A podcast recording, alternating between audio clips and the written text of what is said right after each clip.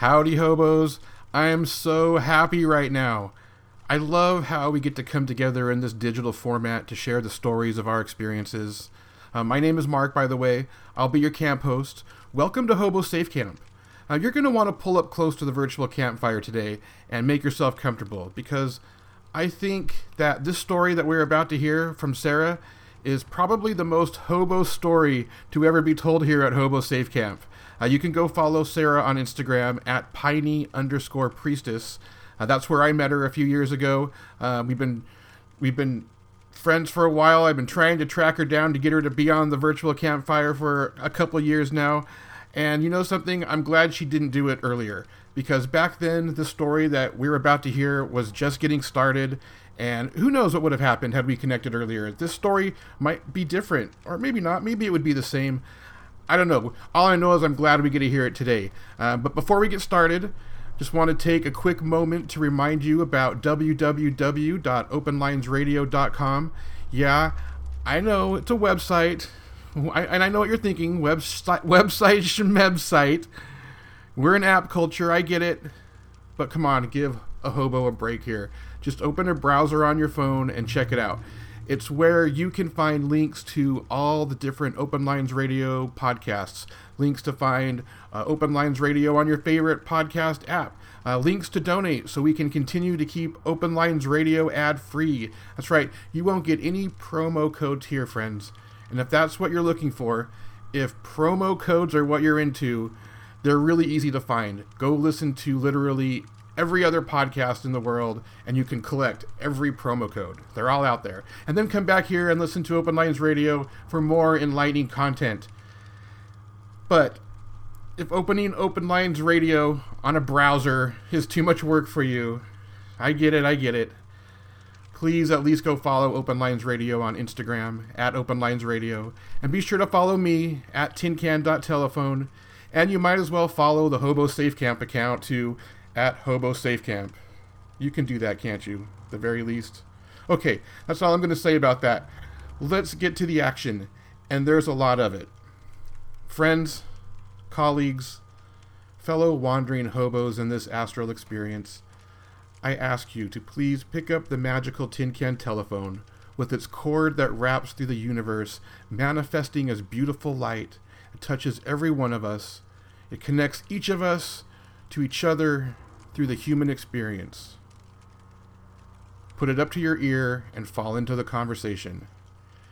It only sounds overly dramatic. It's really not, I assure you. Sarah, ramble on. I'm just a rambling hobo. I ramble all alone. I'm just a rambling hobo. I ramble all alone. Ain't got no one to love me, no place to call my home. It's nice to finally talk to you. It really is. It really is. You're you're uh, as elusive as a Sasquatch. I've been trying to pin you down for years. I finally got you. oh my gosh, I love that. That's funny. I um I've been racking my brain through all of my stories and like checking in with people like like can you remind me of the stories that I have? and I'm like, "Oh shit, that's a good one."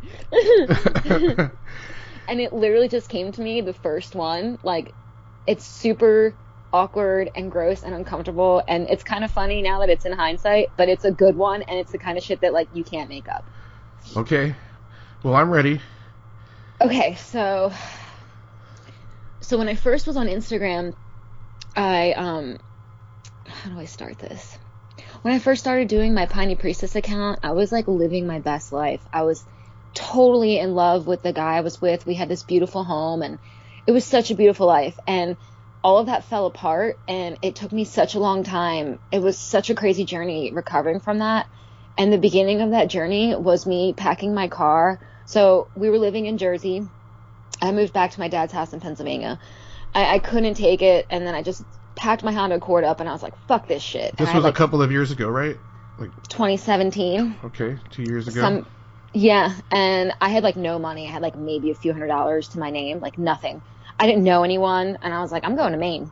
like, I, was like, why are you going? He, I'm like, I don't know. I'm just going. Like, because people dream about getting in their car and just going somewhere, and like, very few people actually do it. And it wasn't even courage or boldness. It was straight up like, fuck this that drove me to do it. It was like foolishness and like madness. Well, it wasn't was courage. The, what were you like sticking your middle finger up at? What was what, what was it that was pissing you off that you were like fuck this?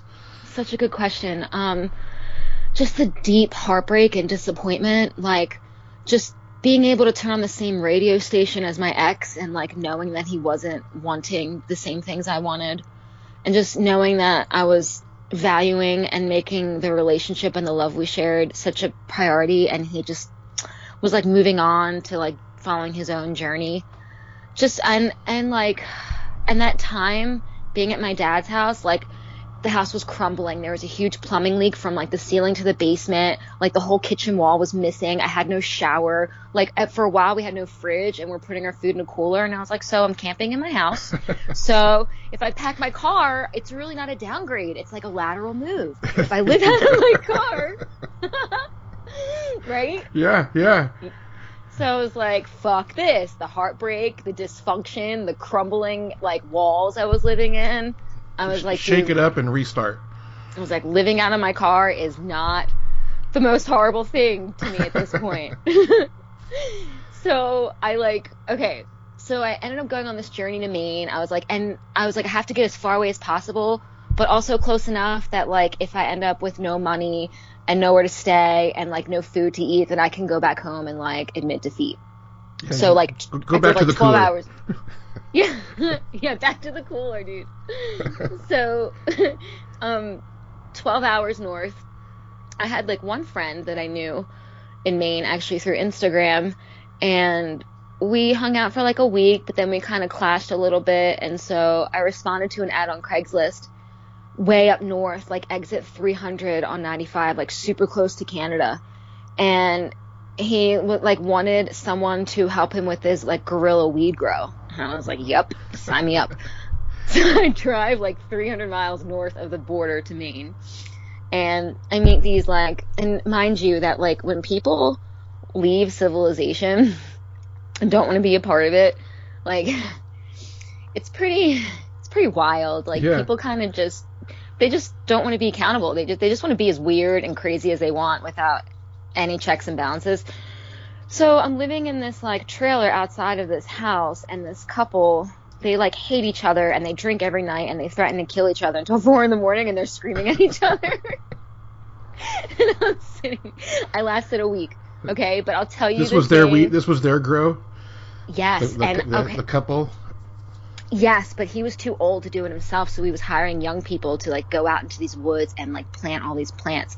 And um, these woods were crazy, like hundreds of miles of vast of like uninhabited vast wilderness that I think it was owned by some gas company. Like if you made a wrong turn, that was it. It was you were done. There was no going. There's no finding your way back. Right. I mean, I was covered in like scratches and bug bites and bruises. Like it looked like I was abused and we planted like dozens of plants in all these different like spots. And one day we came back from this grow, I forget. I think it was in the morning. And this dude was like, okay, this dude, he he had this weird handlebar mustache and when he talked, he sounded like Yosemite Sam. I'm like, I'm like, dude, is that really your voice? I reckon.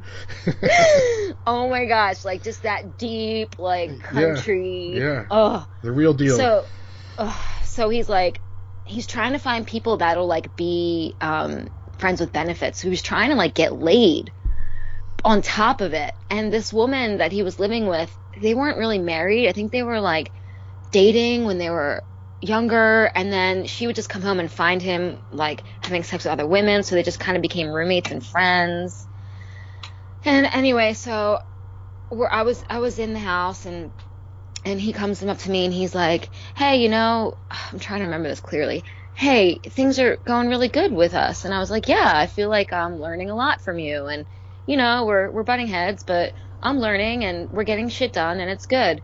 And he's like, you know, what did he say to me? And literally, this woman was just out of earshot and she walked right in after he said these words. He's like, you know, he's like, oh, he's like, I wish you could just tolerate me a little bit more. And I was like, what's to tolerate? You know, we, we learn, we get shit done, we plant some plants. And he's like, no, I'm talking about sexually. And I was like, what do you, what? And then he's like, yeah, he's like, there doesn't have to be any penetration or anything. I'm just talking about a little bit of munching. Literally, and she walks in the door right after the words escape his mouth. And I, and I'm like, wow, perfect how you didn't just hear that because you were five feet away. And you just walked, like, and you just walked within earshot after he said those words. Stand there, I'm like, literally walked out, ran into my trailer, got the rest of my shit, threw it in my bag, and was like, I'll be back. And fucking left. Never, Never came, came back. back. Never. Yeah, and that was like, ugh, it was like the grossest thing ever. and, and was that your that was your first experience after packing your sh- shit up in your car and heading out? that was the Um, beginning of this journey. It was like the second leg of the journey. Okay. The first one was actually really magical and amazing and beautiful. Um, but that was just kind of like literally the top gro like the top of all the grossest things that any man has ever said to me. That is number one. and no one heard it. It was just me and him. I was like, oh, no one heard that. oh man, uh-huh. hmm that is uh, well that's that's quite a pickup line. It's like, dude, and if you saw this man, I mean, he was like round with that handlebar mustache and that Yosemite Sam voice. I'm like, dude, do you get laid with that mouth and that whole setup? Like, is that how you get laid? Because, like, ew. it might it might work with uh, people who are aren't so strong. Dude, out out where there's no population and there's like no police and there's like nothing. who are the people that are that are going out there to work out there? Is it just people I that mean, are there's trying like, to get off the grid, like like like you were? Yeah. Yes. Yeah. People who are just trying to like do their own thing and not have to like answer to any um, you know, basic like ground rules of like civilization. Yeah, yeah. And then you find when you get out there that it's pretty. It's like the Wild West. It was. It was. I really did originally want to go out west, but I was too scared. So I was like, what's the furthest I can go without going there? I was like, north. and I was in Philly and I was like, get me out of this armpit. So I just drove up north. And when I first got there, I met my friend in New Hampshire and we crossed the border into Maine and her car breaks down and right in front of this dude who's walking his dog. And he's like, hey, I live right down the road. You can pull your car up. And he was the nicest dude. He, and we were, and then she ended up hooking up with this guy because, but she lived around there. Her parents did. But he said to me, he was like, I can't believe what you're doing. You came out here knowing nobody, having nothing. And he was like, he's like, that is so courageous. He's like, you will never have to spend a night in your car. You will always have a place to stay. If you ever need a place to stay, you just call me and you can always crash on my couch. Nice. Like See, the first day there are I good got people there. out there. Oh my gosh. And then, and you know how I'm crazy with the crystals because that was Mhm. my whole thing. His little 12 year old boy is outside and there's a sand pit and he's digging up all these crystals, garnets, tourmalines, quartz, all this stuff. Cause I guess the people who used to live there like dug all this stuff. So my first day there was like me, um, you know, meeting this really kind dude, hanging out with his son, digging up crystals in the sand pit, like my first day. Flash forward. Right. Yeah. the opposite. That's crazy. I know. That is crazy. But so so you get you pack up your car, Yeah. get the hell out of there. Yeah. Where do you go? Okay, so my friend that I spent that first week with, one of the things we did was we drove up to this town that's outside of um, Moosehead Lake, which is like still a good three hours north of the border of Maine, like in the mountains. And we meet this apothecary um, because she needs to get some Rick Simpson oil for her aunt who's dying of cancer. So we meet this woman, and she has these twin daughters, and they just totally warmed up to me. They're like, "Hi, Sarah. Hi, Sarah. I made a fairy bag." They like fold this leaf into a little pouch and they like stick a rock in it. And I'm like, oh my God, I love you kids. and then I just ended up calling her and was like, so hey, I kind of got like verbally molested. Can I come? and I was like, do you like need a nanny? She was like, actually, I do. And I was like, wow. and I've nannied most of my life. So it just kind of, it was really weird. I just showed up and like, I just found needs and I just filled them and they just kind of one, one like link on the chain led to the next link. Uh-huh. And then I ended up spending the rest of the summer there just like nannying her kids and, um, and that was like beautiful and magical. And then the end of the summer came and it was kind of like the need for me kind of started to fade out and and then I met someone who happened to own a crystal shop. So I started dating him. All right. That sounds like a match made in heaven. I know. And then, Was it? And it was, but I wasn't ready. Oh, it was too soon. It was too soon. Yeah, and it sucked because he was he was really amazing. He was loving, and it was really perfect, you know, to like be with someone who owned a crystal shop and just to be a part of that. Yeah. Um, but I try. I went. So I went back. I went back south. I packed up my shit, and then I went back up north to like, you know, to try to see if I could make this work. And I couldn't even last one winter, because those min- those winters in Maine are so long and they're so silent Yeah. and they're kind of isolated. And you, I mean, you're you're not no stranger to the cold. It's just more of the the isolation. Yeah, and it's weird too because I, I'm okay with isolation. I'm quite introverted and introspective, but I and I was very surprised to realize that it got to me the way it did. Because I'm always trying to push people out and like cl- shut the door to my Right. room so people will leave me alone. And I'm like, oh, I'll be fine. And I'm like, wow, I'm really not fine. I really got way more of what I was asking for than I ever wanted. yeah. Be careful what you wish for. totally.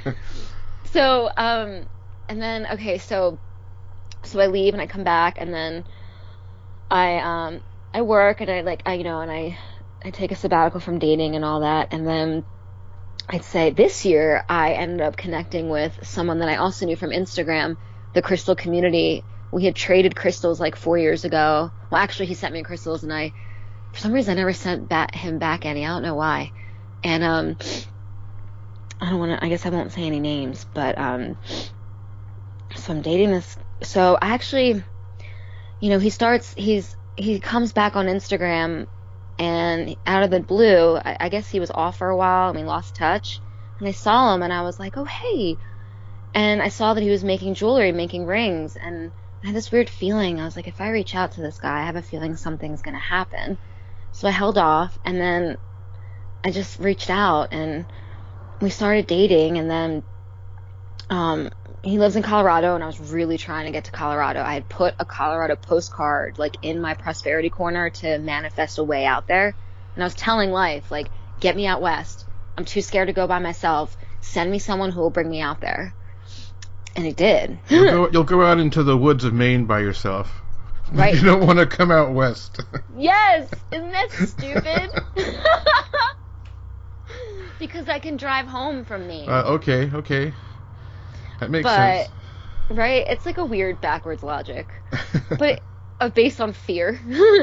Yeah, yeah. um, but I had more room to fall flat on my face as long as I stayed on the East Coast. But when I went out west, it was more scarier to fall on my face and be broke and homeless because I had no friends or family to like, you know, to admit defeat to, and I had it's so, which ended up happening in the end. So, so we start dating in March, and the astrology was really bad. Like, it was a new moon in Pisces, conjunct Neptune, and Mercury was stationing retrograde in Pisces. So mind you, like Pisces is the sign of like illusion. Neptune is the planet of illusion, confusion, and delusion. Just total disconnect from reality, and um, just being lost in fantasy world. And and and our astrology was just no bueno. But I'm very much like, okay, astrology is what it is, but free will and people are bigger than their astrology and people can transcend their astrology and I'm a huge fan of free will. So I would hate for someone to look at my chart and and make a conclusion about me without giving me a chance to show them who I am. Right. So I have all this knowledge, I have all this astrology, and I'm like, I'm still gonna go out there. Any other astrologer would have been like, that's a major risk, but it, I'm a risk taker. What can I say? So Clearly. yeah. So I um. So I move out. He flies back and like meets my family, helps me pack my car, drives out, and you know, summertime. I last about the summer, and he goes into my phone and he sees a message that I wrote to my friend about how I miss Steve, which is the one that I lived with for three years when I had that house in the pines, that beautiful life. Right, right. At the start of the story. Yeah, it all boils down to like, I literally that that chapter of my life was Eden for me, and then, I, and then it fell apart, and then a lot of the past few years that fell apart into 2016, and a lot of the years following were, were my attempt to like really recover from that, and I'm I'm finally really truly feel like I'm like I can like see the summit of my mountain. I'm like getting there, but so he goes in my phone and he sees this message. And he lies to me about going into my phone, but I know he did. So he's trying. So he's like, "Hey, he's like, are you?" He's like, "Did you like write a message to your friend about you know missing?" He was like really trying Uh-huh. to lead me to it, and I'm like, "You would only know that if you went into my phone." and I was like flat out denying it. I'm like, I'm just gonna keep denying it until you admit that you went into my phone. So in the end, it just kind of escalates, and then he finally admits he went into my phone. I'm like, I knew it. So what happens is I fly back east on my birthday because I registered for an astrology conference as a present to myself before he and I started dating. So I'm at this conference on my birthday and he's angry that I'm not talking to him and calling him more, but it's like super overwhelming. There's all these lectures and all these people and and he breaks up with me at the conference by text. Okay. Uh, all my shit's across country. Yeah. Yeah, uh, yeah. And I'm like, oh, good. It's my birthday, and I'm homeless, and I'm here across country, and and it's not the first time it's happened. And you're I've- missing I've been- Steve.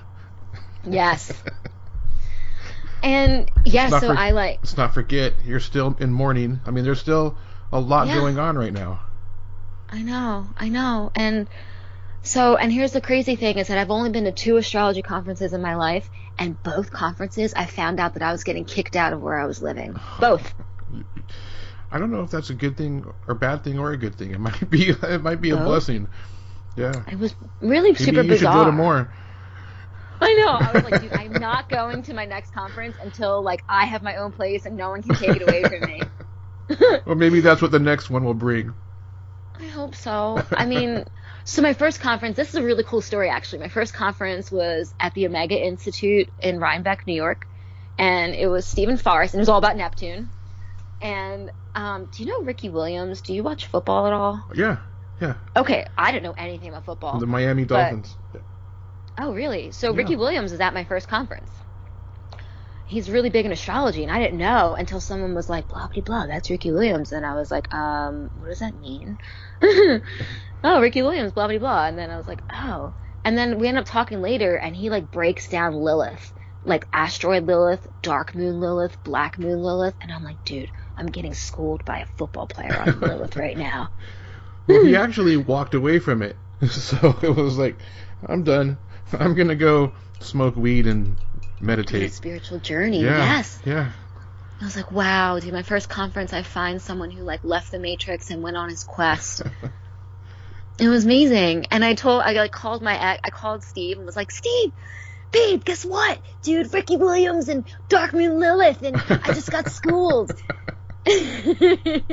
He's like, babe, that's awesome. Guess what? My dad's selling the house. We have to move out. I was like, dude, I was like, that just like my gut. I was, and that was like the beginning. That was like the beginning of like the dark night for me. And And then, and you yeah, thought you'd already experienced it, yeah, and then here it was again. yeah. So that was in 2016 when that happened with Steve. Oh, that, was, the my first one. Okay, right, right. Yeah, That's the first that was one. the okay. First one. And then the second conference, I was like, oh, my second conference, you know, I was supposed to go to this big one in Chicago, but I had to turn it down because I got a job offer, and that was a really hard decision to make. But I was like, I'm gonna, I'm gonna buy this conference for myself as a gift, and so I went, and it was incredible. I met so many amazing people, and I connected with really successful astrologers who gave me free readings that normally charge like $300 for readings. And meanwhile, this dude that I just started dating in Colorado is texting me like, fuck your heart, get your shit and get the fuck out. Like, I'm like, oh my God. How is this so amazing and so terrible at the same time? And um, so I fly back and oh gosh, okay, so I'm like, how do I, this is like, this is kind of crazy. So I fly back and I'm like, shit, I'm homeless.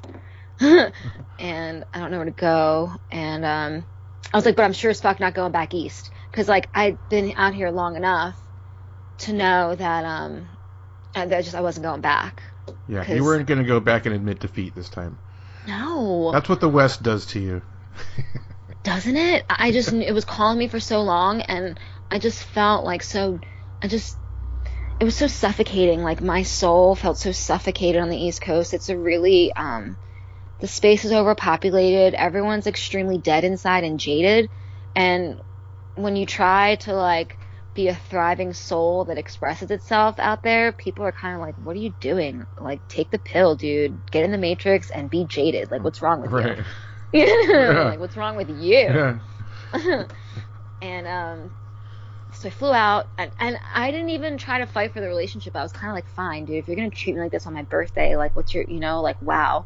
And meanwhile, I flew out for his birthday. I bought a plane ticket. I flew out for his birthday. Like I I'm just like you, you're to just treat me like this on my birthday and he okay, and he justifies it still to this day. He's like 10 out of 10 times I kick someone out for betraying me and I don't regret it one bit and he says that he said he said to me you deserve worse than what you got and meanwhile i was like i mean me and my dog slept in my car. Like i'm a woman. Like Yeah. you kicked me out alone with no family out here no friends. And like and he didn't even so okay so i fly out and i land on um september 11th right?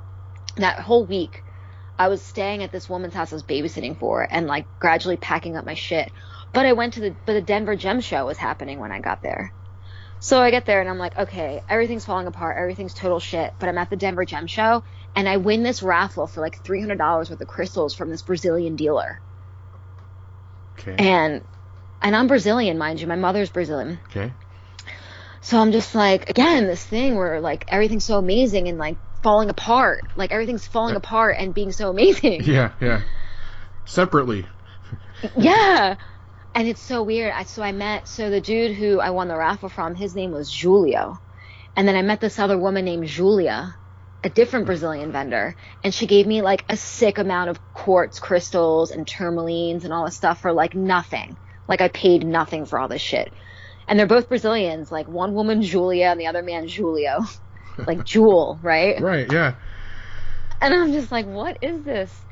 And um, so so I'm like, and I was really surprised to find out that once I saw my ex in person, that I was like, no, I don't want to break up. I want this to work. And all of a sudden, I all the feelings came up, and I was like fighting for the relationship and trying to like fight for him to see that you know. I didn't cheat. I just wrote a message to my friend saying that I missed my ex. It's not cheating.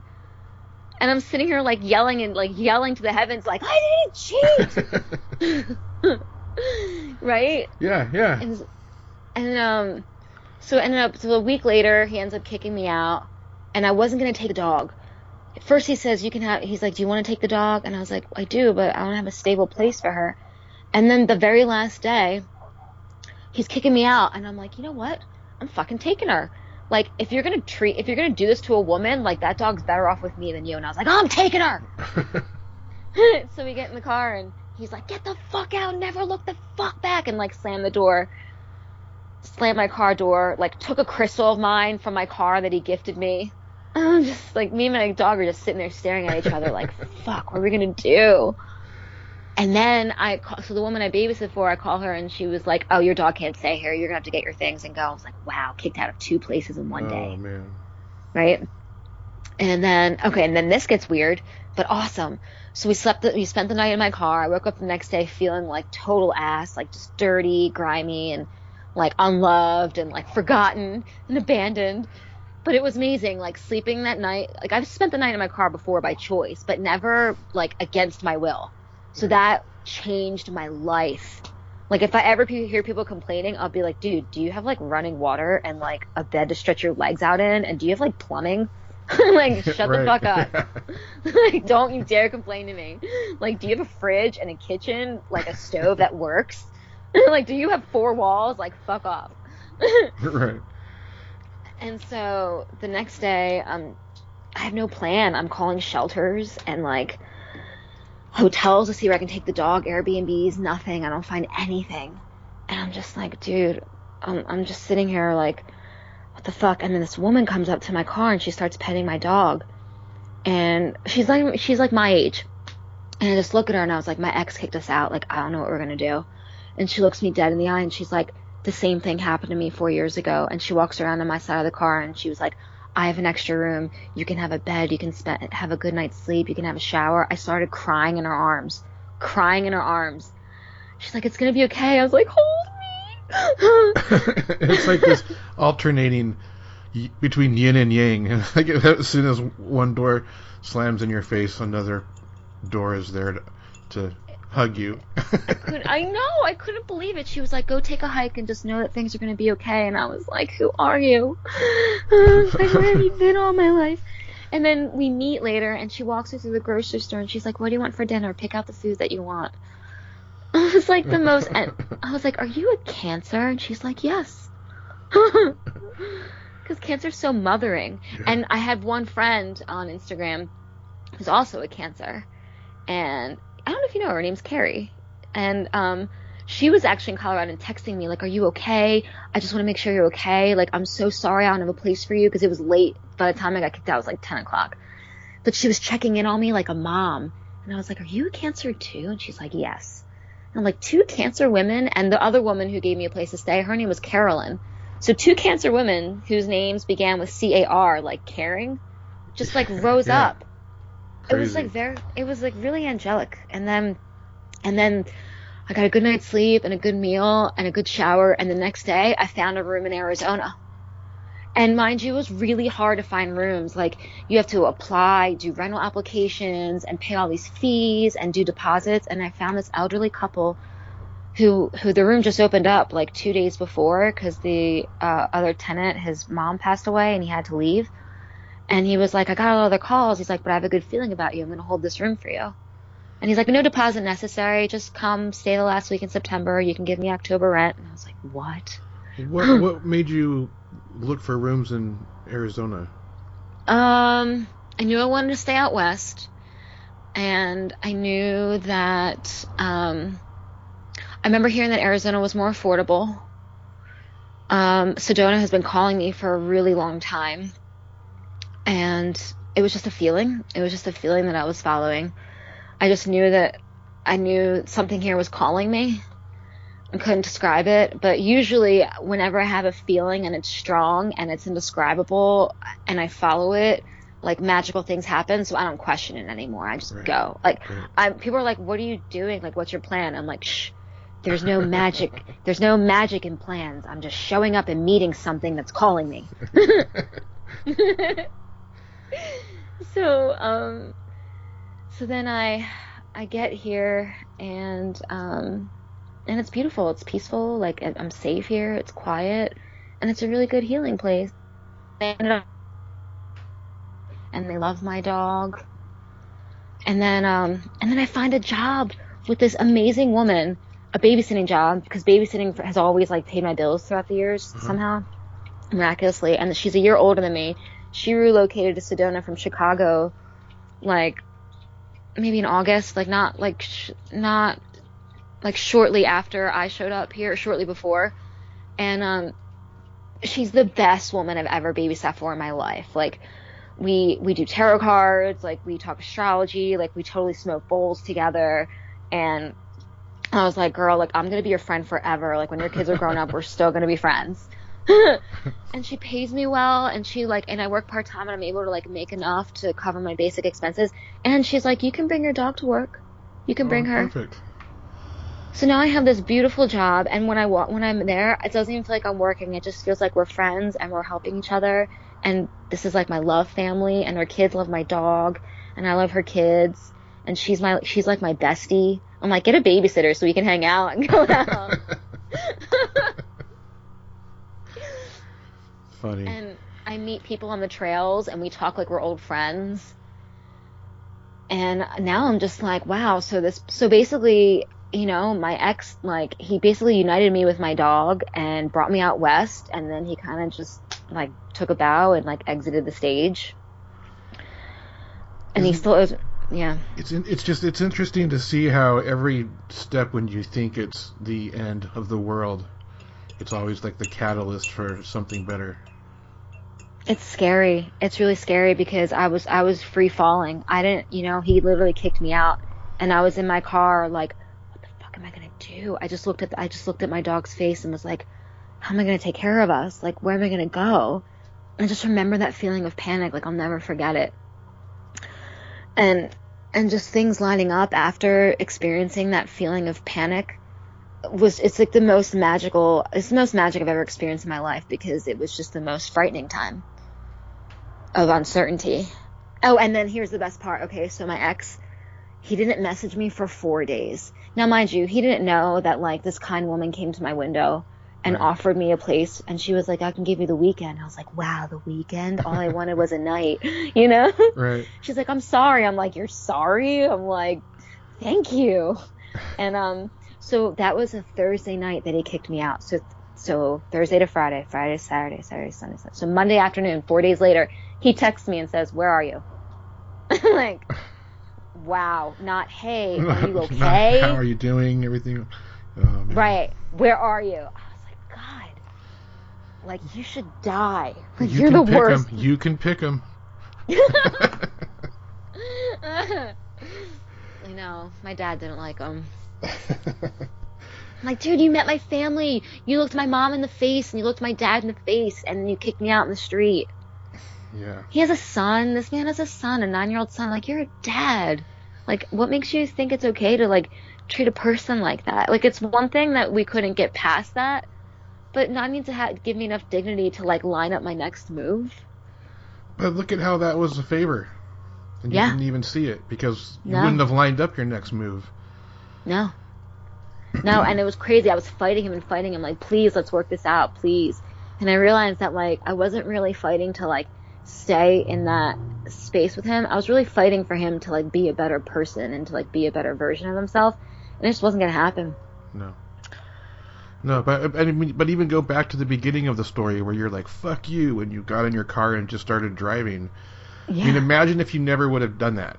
Where, where, what would your life be right now if you would have stayed and tried to work things out with Steve? you know? Oh, you know, I did. I fought for that and I fought for it, but I had such a hard time. Oh God, like I that fell apart because we both finished school and we were both struggling to find work and like pay to cover the rent of that house. And I was warned to not do any of the work that I used to do, like babysitting, waiting tables. I met I met um a Reiki healer who's really intuitive through Instagram. And she had a session with me and she was like you're to move. And she's like don't go back to doing the things you used to do for work. So i went against her advice and i took a job at a restaurant. And i was like sexually harassed by one of the chefs in a back room. And it was like horrible and gross and like just so it was just the one of the worst things that's ever happened to me and he was brazilian too so and what happens is like i speak portuguese and i'm friendly and like it get sometimes like, i guess it, and that's the one time it got me into trouble like I, I was just being friendly and I didn't realize like I wasn't flirting with you. I was being kind because I was hungry and I wanted food. like, Yeah. and um and it was like a 12 hour shift. I didn't get a break and have anything to eat and I was like on the verge of tears and exhausted. Anyway, so I ended up like filing this sexual harassment suit and like lost that job and his dad, Steve's dad. Now, I'm really working on forgiveness. Mind you that like he financially supported us a lot while Steve and I were both in school and and he really just wanted us to be financially independent, which is totally right and not wrong of him. But he just looked at me and he's like, "It's a shame you just couldn't go back to work there." And I'm like, "Dude, you don't have daughter." He has two sons, and I'm like, "And that's why you don't have Yeah. daughters." Yeah. I just will never forget that. I'm just like, "Really, just said that to me?" Like, real. I just remember like, "Wow, dude, this is not my family." They felt like my Yeah. family, and that was the moment that I realized that they're not my family. Yeah. Yeah. And that was such a heartbreak. Yep. And then it was shortly after that that we got kicked out. And then we were living in his parents' house. We moved into like his basement, his parents' basement, and I couldn't cope. I was like, I have a master's degree. I'm unemployed. I can't find a job. I don't belong here in Jersey. Like a someone like me does not belong in the basement of New Jersey. and his family is like well-to-do, accomplished, you know, status, accomplishment, all that stuff. And I'm just like, what am I gonna do? Sit at the Passover table, feeling like a fucking loser with everyone? Yeah. Like explain, justifying my existence. And so I I left. I had no money, and me and Steve got in a stupid fight one day.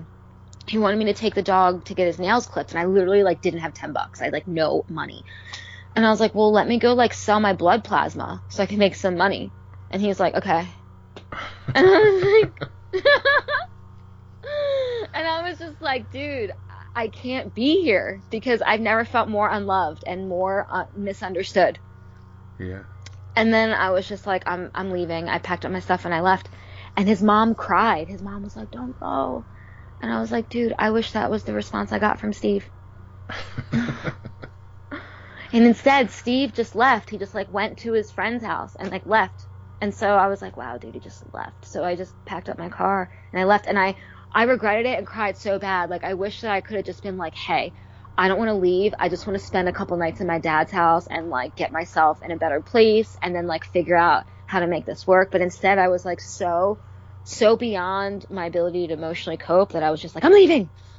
And Yeah. and it really um and, and so I fought for that and and the more I fought for the fact that like I mean and then I left and then he was just like yeah I don't want to be in a relationship anymore I was like what we played house for 3 years Well, but but it was time. yeah it took me a long time to let that go and accept it a long time it took me like a pilgrimage to Maine Yeah. Think of how many people, and and that was kind of a drastic thing. Think of how many people fight it just because of the like you did something where it was like most people are, would never do. You know, like fear, like they would fight to stay in a shitty relationship because like the the fear of like the unknown future is almost too much. But you somehow you broke free from that. I did, I did, and I don't know if that was my choice or if it was part me, part life. But I definitely broke through some walls, and and it was just straight up like people were like, "Wow, courage," this and that. I'm like, no, I'm like, it was madness and like reaching a threshold of insanity Yeah. that pushed me Yeah. through. It was not courage at all. It was like I'm gonna kill myself or kill someone else or dig my own grave if I don't do this. Yeah. Yeah. Uh, So, so- but you did. That's just. I still think um, 99% of the people still don't follow that. That Yeah. urge. it is it's a powerful urge and and I know a lot of people have it and I really took for granted you know the fact that I acted on it it's really not a far stretch to have the thought and to take action on it but I guess maybe that's me maybe it's not a big maybe the the distance between thought and action I mean I, it, it was emotionally based decision so I guess it I mean I guess people are just emotionally based decision makers what I don't it wasn't that far of a stretch for me but I mean, mind you that I don't have children and you know, I wasn't married. I didn't really like have a, a job. I didn't you know, I didn't have all the Yeah. things that everyone else has that you're supposed to have that define you as being successful and well adjusted and blah blah blah. So everyone's like, "Oh, courage." And I'm like, "Actually, it was me going insane because I felt like such a failure." Like I just that was my attempt to not feel like a failure. Yeah. Yeah, I feel that. I feel that.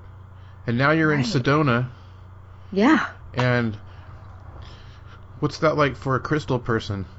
Oh my god. Well, guess what, man? Like Denver Gem Show was crazy magical, and now the Tucson Gem Show is coming up, and and this woman I babysit for is like, you can leave your dog here to go to Tucson, and I was like, really? Because I can't take my dog Right. to a gem show like that. That's not right. And and she and my dog loves her. Like one time we were there smoking a bowl, and it was time to go. and My dog didn't want to leave her house. and I was like, really? So literally, life life is just like here you need this here you go oh you need this here you go and i'm literally getting exactly what i need when i need it and i really just realized that like wow i need to like really set my ego aside in terms of goals and planning because when i really like make plans and goals based on my ego wants and needs and i attach myself to that no room for magic right. Right.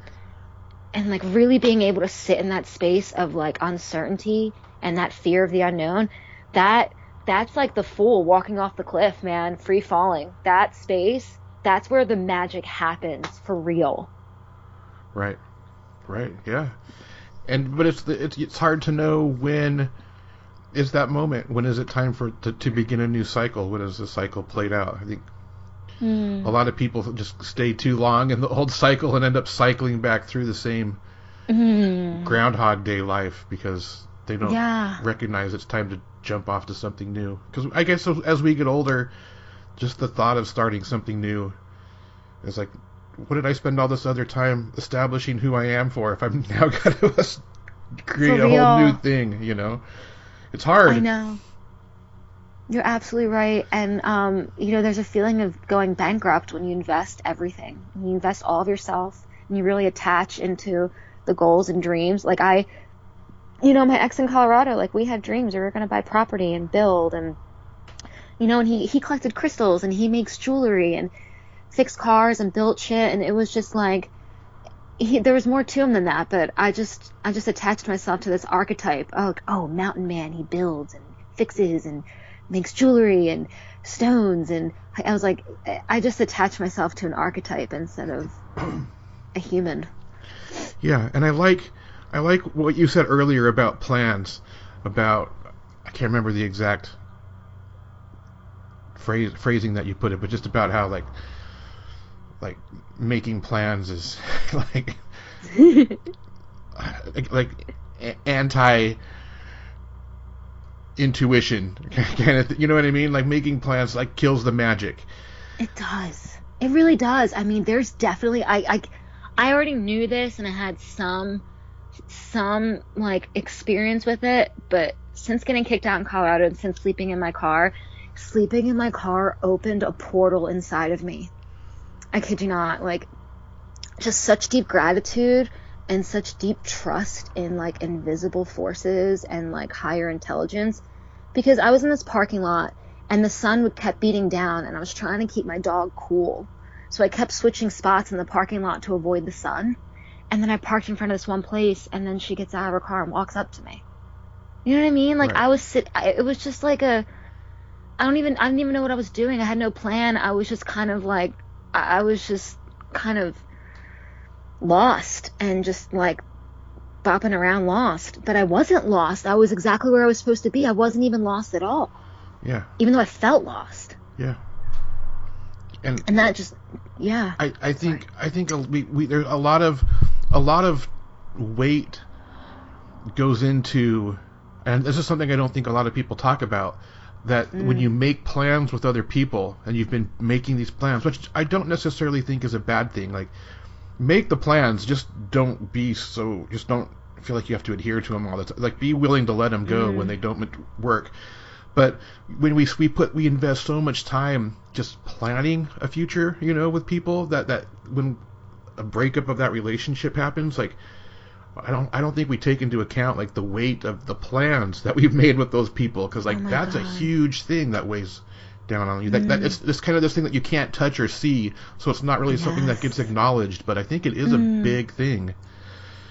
It's so true. It's so true. I was like, dude, not only is this person gone, but like, what about Tomorrowland? Dude, we were like building yeah. Tomorrowland. We packed the car. We were like on our way. Yeah, and now that it broke down fantasy's gone side of the too. know? Yeah. yeah, and I liked that fantasy. Come on, Tomorrowland. The car's packed, man. Let's go. What do you mean we're broke down? What do you mean you're you're not in the car and like you're just gonna what? like Tomorrowland was so beautiful. Yeah, yeah, and you have But to be able to you have to be able to let go of Tomorrowland and create a new Tomorrowland, and I think that's where it's like, oh man, more plans. you know, so I, I know. don't I know. was like, but I was like, but we got the blueprints, man. I got the crayons and the paper. yeah. We drew it together. Remember? we got the Like, engineer's stamp and everything. Yeah, we got it notarized Tomorrowland. You know. I know, and that's the thing is like the attachment to the visions and Yeah. the common visions Yeah. that you share. There's a lot of invisible, intangible attachments that form that ha- that get lost as well when when there's a split. And so there's been a lot of grief.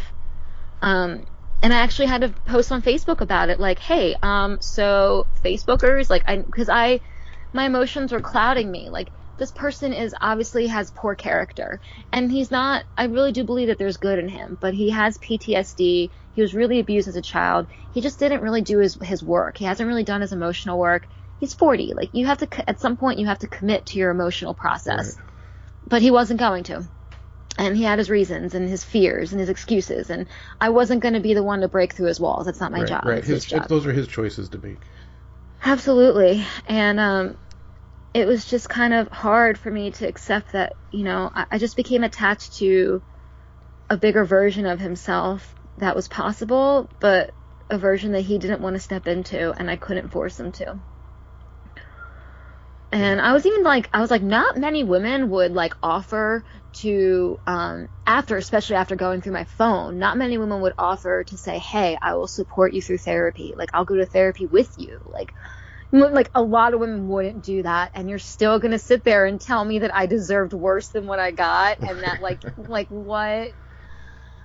And so, and so basically, I had to post on Facebook like, hey, I need a mass mass collective intervention of logic to pull me out of like of my delusion and my delusional attachment. I'm attached to a delusion of this person and it's totally overlooking who he actually is. And I really needed people to be like, this person is unkind, this person is insecure, and this and I'm like, okay. And just the more people that tell me the same thing, the more I'm like, okay, good, good.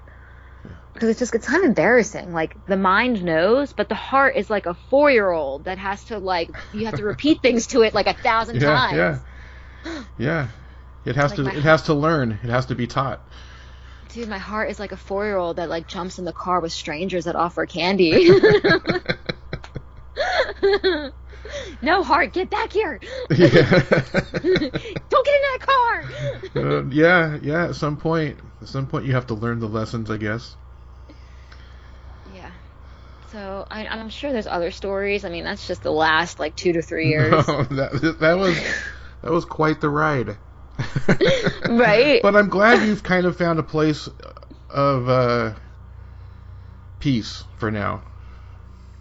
um, it's been magical. One of my first friends, my dad is such a character too. Like I, I have to explain him, but you know we're Jewish, and um, one of my first friends out here in the desert, his name is Moses, and you know my dad thinks it's hilarious because I taught Hebrew school for ten years. So I'm like, hey dad, hey dad, guess what the name is of my very first friend out here? I was like, dad, what story do you know about? What man goes to the desert? He's like Moses, and I'm like, yeah, dad.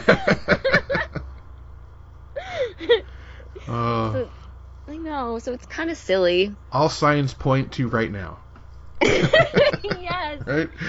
I have to tell you a really funny story about my dad too. My dad is like totally not in this world anymore. He's just in another world, like another dreamy world of like art and beauty. And my mom is like so hardcore hustle, like get shit done. Like my dad's like a hobbit and my mom's like a dragon. So me and my sister joke around like, hey, so when you're raised by a dragon and a hobbit, like what kind of person do you become? Like guess we'll find out. So um so we're like having dinner with my parents and my mom is like, Hey Irving, you've got well water. You gotta get that water checked. And my dad starts laughing like ah ha ha ha. He's like, What am I gonna do? Get the water checked?